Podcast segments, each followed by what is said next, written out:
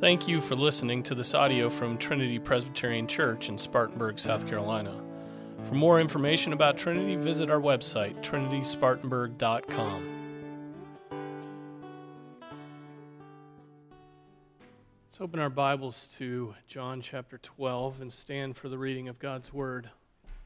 John 12,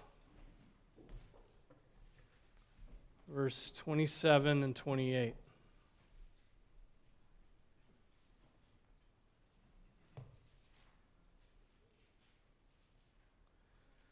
This is the word of the Lord. Now my soul has become troubled. And what shall I say? Father, save me from this hour? But for this purpose I came to this hour. Father, glorify your name. This is the word of the Lord. Let's pray. Father, we pray that you would Help our minds and hearts to be focused on these, the words of your Son, the words of agony as he approached his death for our sins. So, Father, help us to be sober minded. Help us to fix all of our thoughts upon you and your mercy. Illumine this word to us by your Holy Spirit, I pray in Jesus' name. Amen. Amen. Be seated.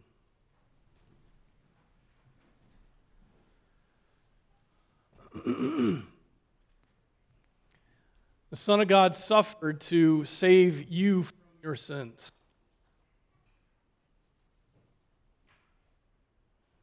He suffered. Time and time again in the Gospel of John, uh, the God, John has, has shown us the full humanity of the incarnate God. We've seen it, He's taught it to us. As a man, Jesus was troubled in his soul. Troubled in his soul. As he spoke these words, you know, that we're contemplating this morning, he was only a few days away from fulfilling uh, his father's will that he should die for, for sinners. Sinners, sinners who had inherited their corruption from the first man, Adam.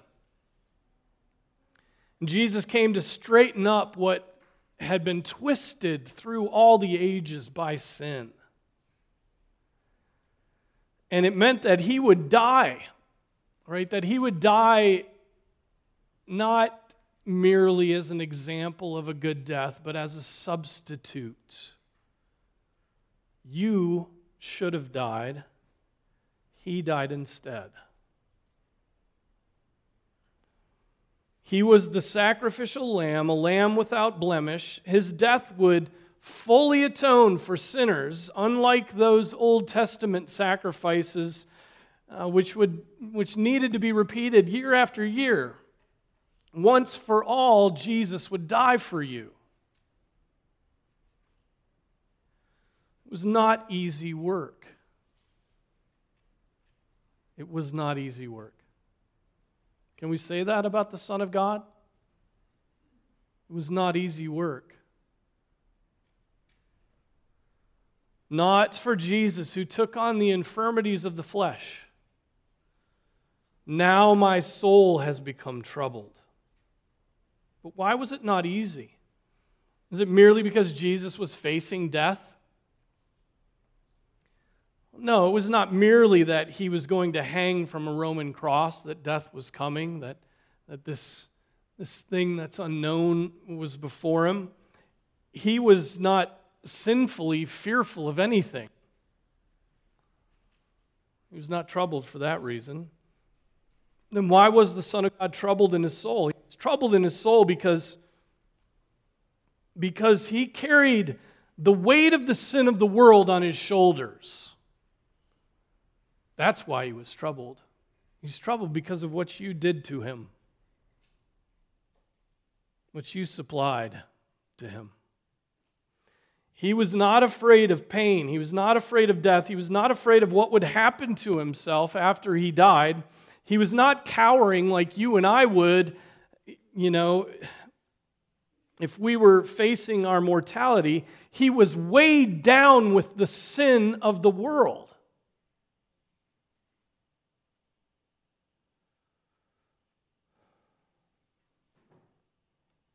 He was troubled in soul because he was about to become the curse, to become sin, to become every sin that every child of God had ever and would ever commit. And as he approaches that, you know, deplorable apotheosis, he feels it. He feels it. He's troubled by it. He's groaning under the weight of it. He, when he said those words, my soul has become, become troubled, was beginning to take on himself the burden of your sins. He was suffering as he had placed upon him your actual sins, all of your lies, all of your lusts, all of your adulteries, all of your covetousness, all of your idolatry, all the times that you've betrayed him all of your grumbling and complaining, all of your unkindness, all of your miserable self pity.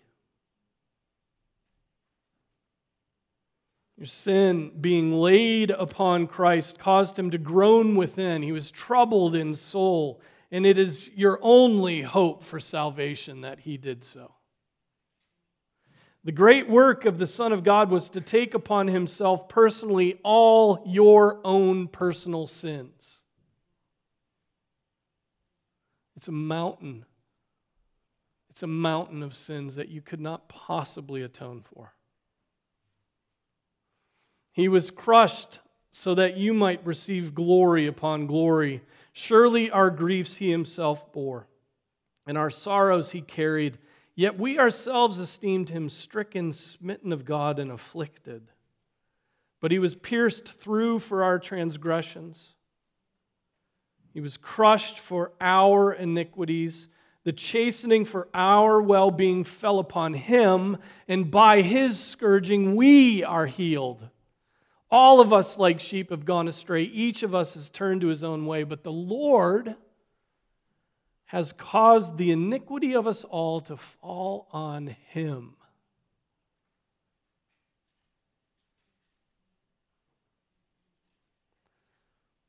The demonstration of his troubled and soul, troubled soul continues in our passage because we see him even contemplating the consequences of giving up the mission giving up the mission that the Father gave to him. And how can this not be sin?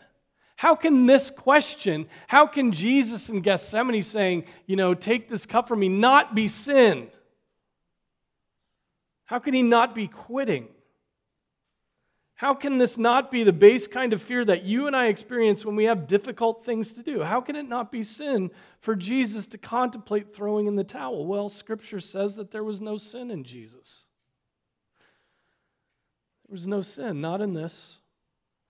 And so our conclusion must be that having conflict in the soul, being troubled in the soul, is not necessarily sinful. Well, certainly it can be a lack of faith.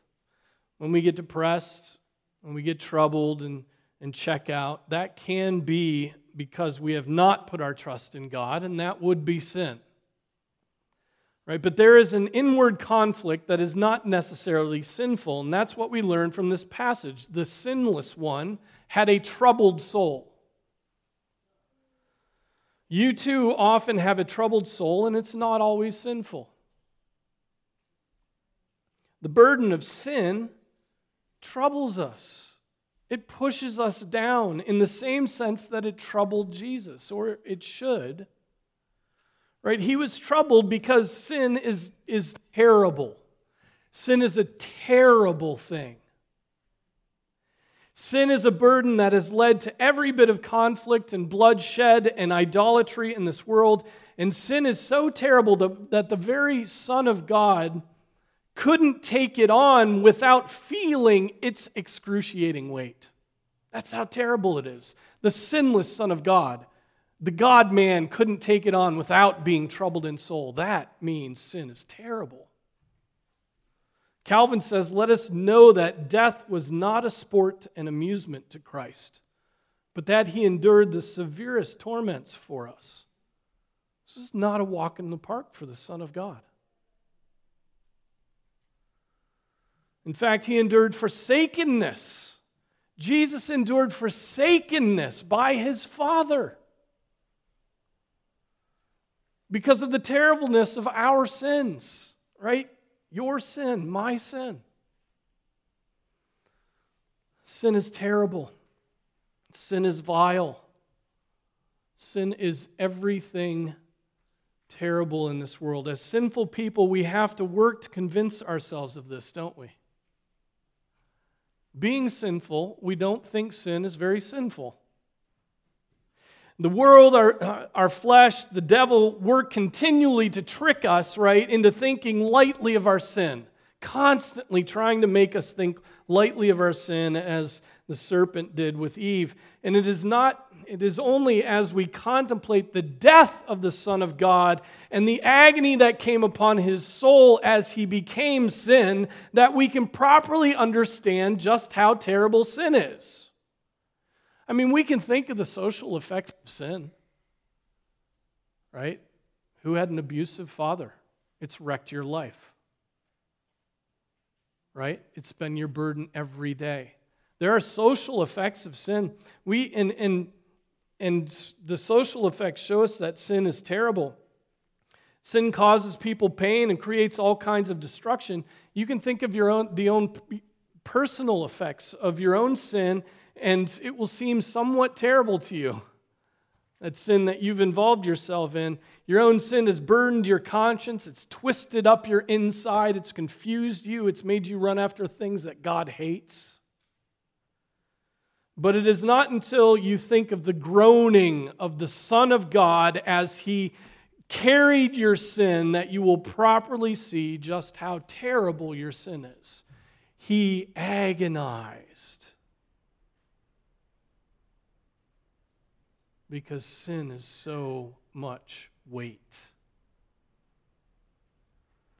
And so, the soul trouble of Jesus Christ, the soul trouble of the God man, the soul trouble of the eternal Son of God is due to the cataclysmic treason of every single bit of sin.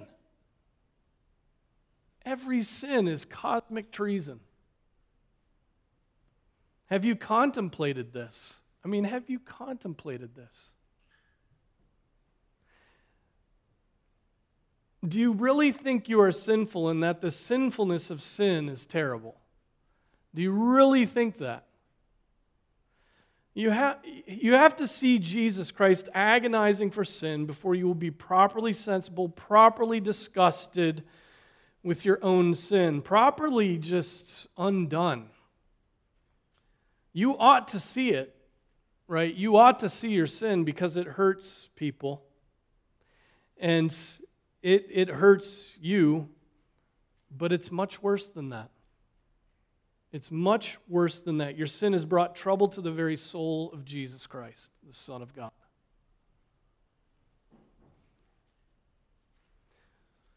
Your sin has provoked the very wrath of God who created all the galaxies that we've been seeing.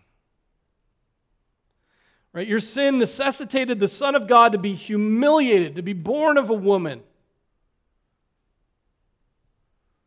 to live under the law that He gave to us, right? To, to be spit upon and mocked, to experience trouble in his soul, to hang from a tree, then to be forsaken by his Father, and then to die, which is incomprehensible.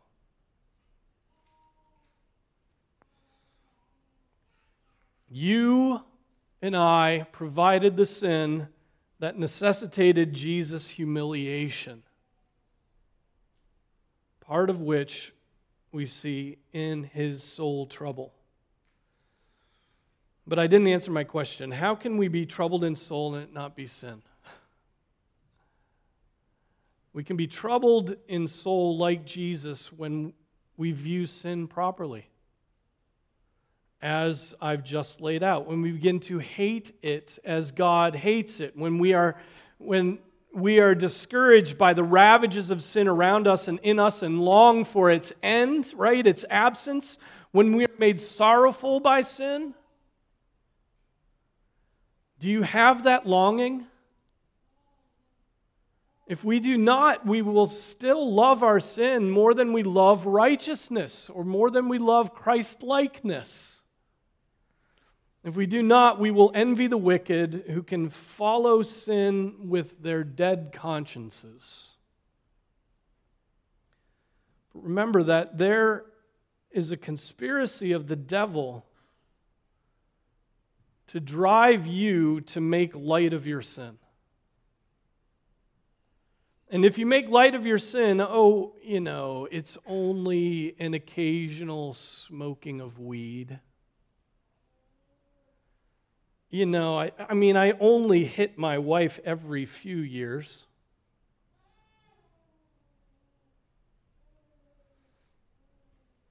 It's only in my thoughts. I only, I mean, it's just fantasy life. I don't actually carry out the things I fantasize about. Well, if you do that, then you are going to make light of the agony of Christ. You're going to make light of the cross. You're going to make light of his agony, which will cause you to make light of God's holiness, which will cause you to think too highly of yourself, which will cause you to think you don't need salvation, which will cause you eventually to abandon God. That's what will happen. Make light of your sin, you will abandon God.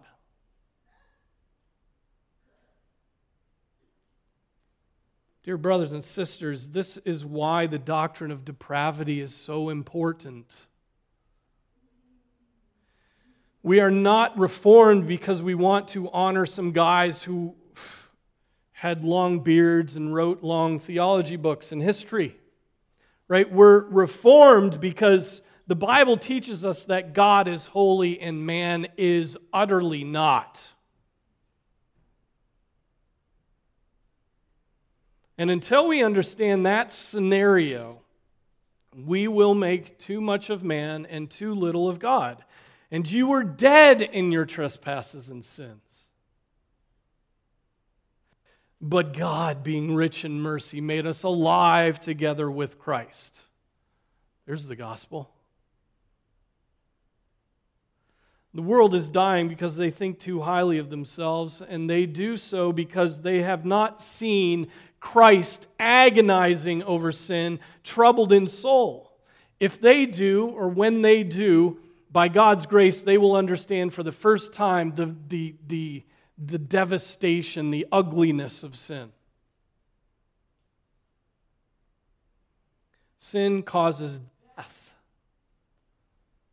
Sin causes death, dear brothers and sisters. Sin causes temporal and eternal death and we'll play footsie with it.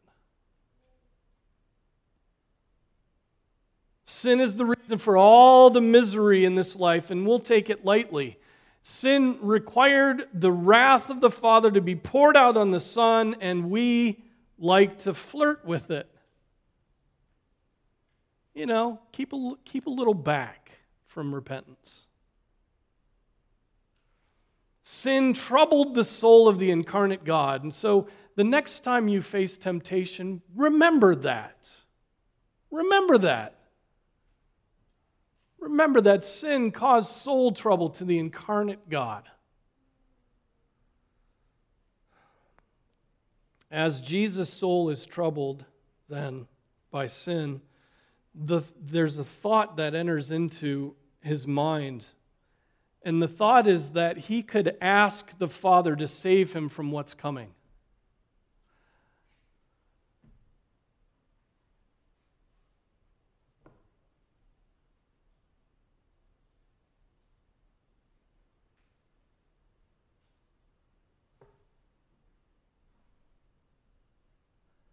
And what shall I say? Father, save me from this hour?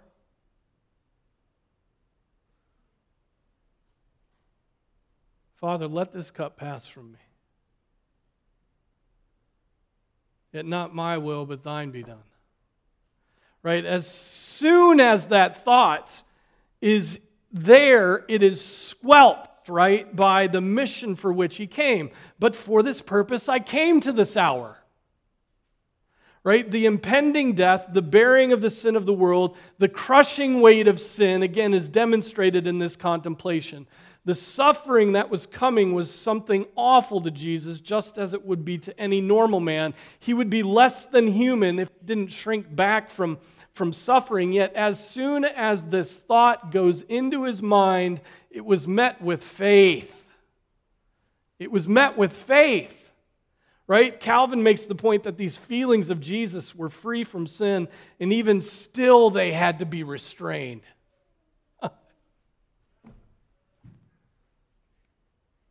How much more do our feelings, which are sinful, need to be restrained, he says. What is important about this is that Jesus, though troubled in spirit, is undoubtedly fulfilling his mission to die in the place of sinners. This is Jesus saying, Not yet, not as I will, but as you will. He's submitting to his Father's will, but for this purpose I came to this hour. In other words, he's taking the, the soul trouble and immediately putting it to rest in the will of his Father.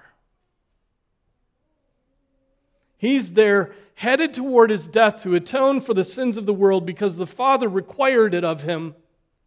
And this is Christ's purpose in taking on the flesh, dwelling among us. So, what can we draw from that? When, when you are troubled in soul yourself, when you are tormented, do you remind yourself of the purpose of God? Do you remind yourself of the purpose of God when you're tormented? Right? Isn't it sad that when we are afflicted, we often don't go to God? We just sit there and suffer. Jesus didn't. Jesus suffered, and bam, he went right to his Father and said, Your will. Isn't it sad that when we are afflicted, we often don't go to God? It's like we don't want any alleviation of our fears and troubles. And one of the reasons we don't want alleviation of our fears and troubles is we get street cred with, from our fears and troubles. Oh, poor afflicted so and so. We get street cred with it. We boast in our afflictions. We really do. We want people to know just how afflicted we are, therefore, how much faith we're exercising in resisting our afflictions. Trust me, I've done this. And we don't go to God. We think that what it means to live is to go through life deprived of consolation. But that's not right. That is wrong right? If the Lord had not been my help, my soul would have dwelt in the abode of silence. If I should say, My foot has slipped, your loving kindness, O Lord, will hold me up. When my anxious thoughts multiply within me, your consolations delight my soul.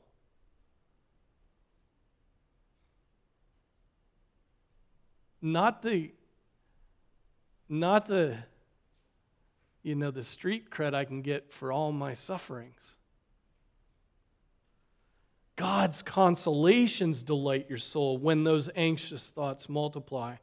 When anxious thoughts multiply within us, we are to delight our souls in God's consolations, which are God's promises, which is God's revealed will to us in the Word. All those promises, all those good things, all the rescue that He's given to you. This is, in fact, what Jesus was doing on that day, which we have been reading about. We see it in the shift in his thoughts from save me from this hour to know this is my purpose laid out for me by the Father. He's delighting in his Father's will, whatever that means for him. Whatever that means for him, which is to become the curse, which is to bear his wrath unmitigated. How hard is this for us? Brothers and sisters, there is, you know, there's the other shock of those moments when God's will for us means suffering. The utter shock of those moments. Think of the medical diagnoses that take our breath away leukemia, dementia, MS, cancer. Think of the plans that f- fail into which we sank our life savings. Think of the bombs falling and buildings falling to the ground. Right? Think of the, the call we receive from the police informing us of the car wreck. Think of the miscarriages. Think of the deaths of friends, of family, of spouses. Think of the exhaustion and sleeplessness. Think of the utter loneliness of your life. Think of anything that fills you with fear. And then, listen to me, know this. The Holocaust that Jesus faced on the cross was more difficult, more real, more painful, right? More terrifying than any of those things that I just mentioned. The abyss he stared into, the wrath of Almighty God against sin was bottomless. And so we could say no one ever feared death so much as Jesus did. Even more than that, no one ever feared anything like this. No one ever feared anything as the one who would become sin feared the approaching wrath of God. He faced death with the sting, right? He faced death without a covering, death as, as like everything that sin required. And he did all of that with the one consolation that had always been there his Father's will. One consolation. And yet, for this purpose, I came to this hour. The abyss was there, and he had faith. That abyss, and he has his sight set on the joy that, that lies ahead of him. That Holocaust, and get this, he has his mind set on someone else's glory, not even his own. Oh, that's so important. What does he have his what does he have his sights set on? What is he there to do? He's not even there to like get accolades for himself. He's there to glorify his Father. Father, he says, glorify your name.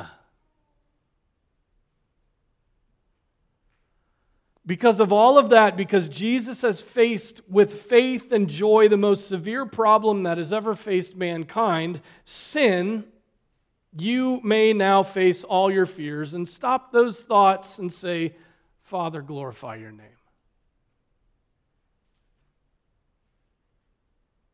Though you slay me, I will hope in him. Consider it all joy, my brethren, when you encounter various trials, knowing that the testing of your faith produces endurance. And let endurance have its perfect result, so that you may be perfect and complete, lacking in nothing. It's not even that Jesus is an example of this kind of faith. We, we don't just imitate Christ. Right? That's, not, that's not what we do. Yes, we do imitate him, but that's not the be all end all right? His faith, his death has affected change, and we know life in the light of that radical change. His atoning work, going through the, the blasting of his father's wrath, is the very reason that you can suffer anything in this life and not lose hope. It's that reason. That which you couldn't take care of was taken care of. Now suffer well. The big issue has been removed from the plate.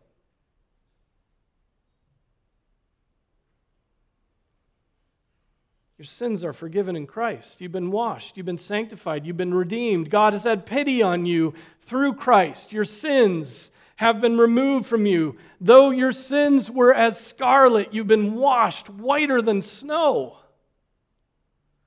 And so, whatever suffering is brought into your lives by the hand of our gracious Father, we know that it's for your, your good, truly. Our further sanctification, that we might share in Christ's holiness. That suffering is purposeful. That suffering is purposeful and temporary. Because my sin, not in part but the whole, is nailed to the cross, and I bear it no more. So don't be afraid. Trust God. Calvin says all the true regulation of our desires is to seek the glory of God in such a manner that all other things shall give way to it. The work of Christ for your sinful soul has made it possible for you now to lead the kind of life that prefers the glory of God before your own comfort, your own glory. That's why He has redeemed you, right? Do you get that? He wants glory. That's not selfish of Him. He's perfect, He's God. He gets all the glory, right? And so now that you've been redeemed, right, you, you have been set free, and your purpose now in life is what? What is the chief end of man? Glorify God. Can you stop glorifying yourself? Can we stop with that? Your purpose in this life is to glorify God. And if that's true, you're going to do way crazier things than start up a TikTok page. You might go somewhere and die sharing the gospel. You might have eight children.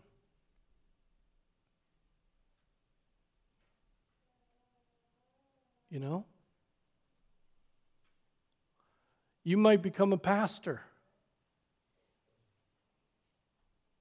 or an elder or a deacon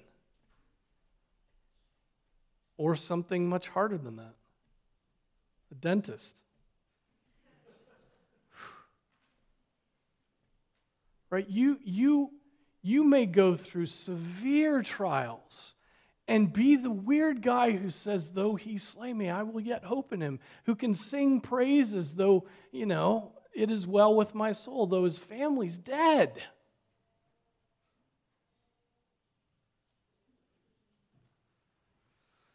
Whatever things were gained to me, those things I have counted as loss for the sake of Christ. More than that, I count all things to be loss in view of the surpassing value of knowing Christ Jesus my Lord, for whom I have suffered the loss of all things, and count them as rubbish, so that I may gain Christ and may be found in him, not having a righteousness of my own derived from the law, but that which is through faith in Christ the righteousness which comes from God on the basis of faith, that I may know him and the power of his resurrection and the fellowship of his sufferings, being conformed to his death, in order that I may attain to the resurrection from the dead.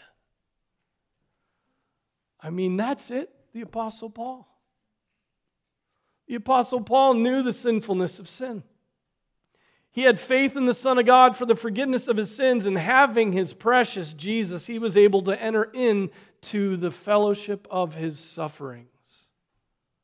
Did Paul suffer? I mean, all of us would have tapped out early in Paul's life.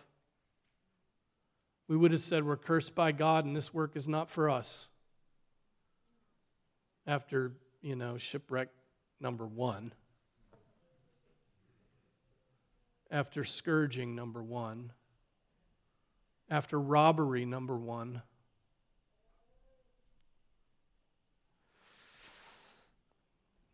Having his precious Jesus, he was able to enter into the fellowship of his sufferings because one day he will rise from the dead and rest in a redeemed world where not only is there no cause for mourning, crying, or pain, but those things will have entirely passed away.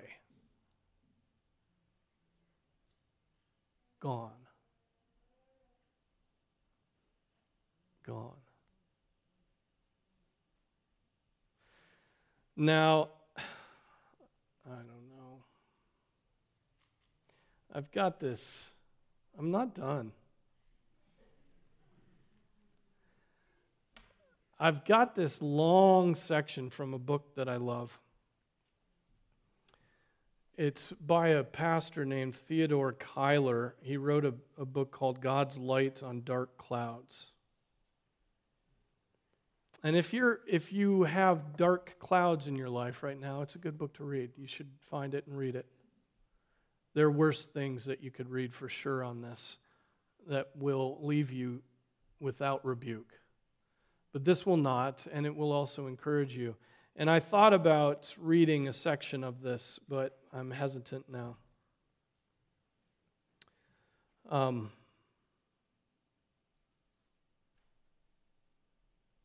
I'll just read the last paragraph, but look it up. He says, So to all my fellow sufferers who are threading their way through the tunnels of trial, I would say, tighten your loins with the promises and keep the strong staff of faith well in hand. Trust God in the dark. We are safer with him in the dark than without him in the sunshine.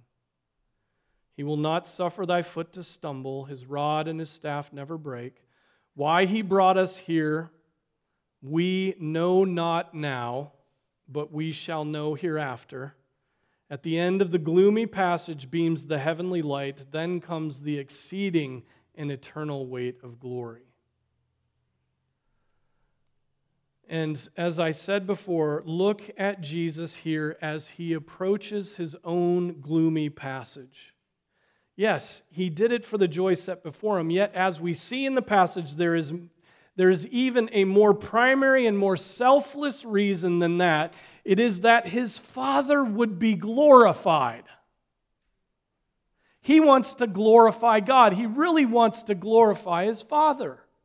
That's why he's doing all this.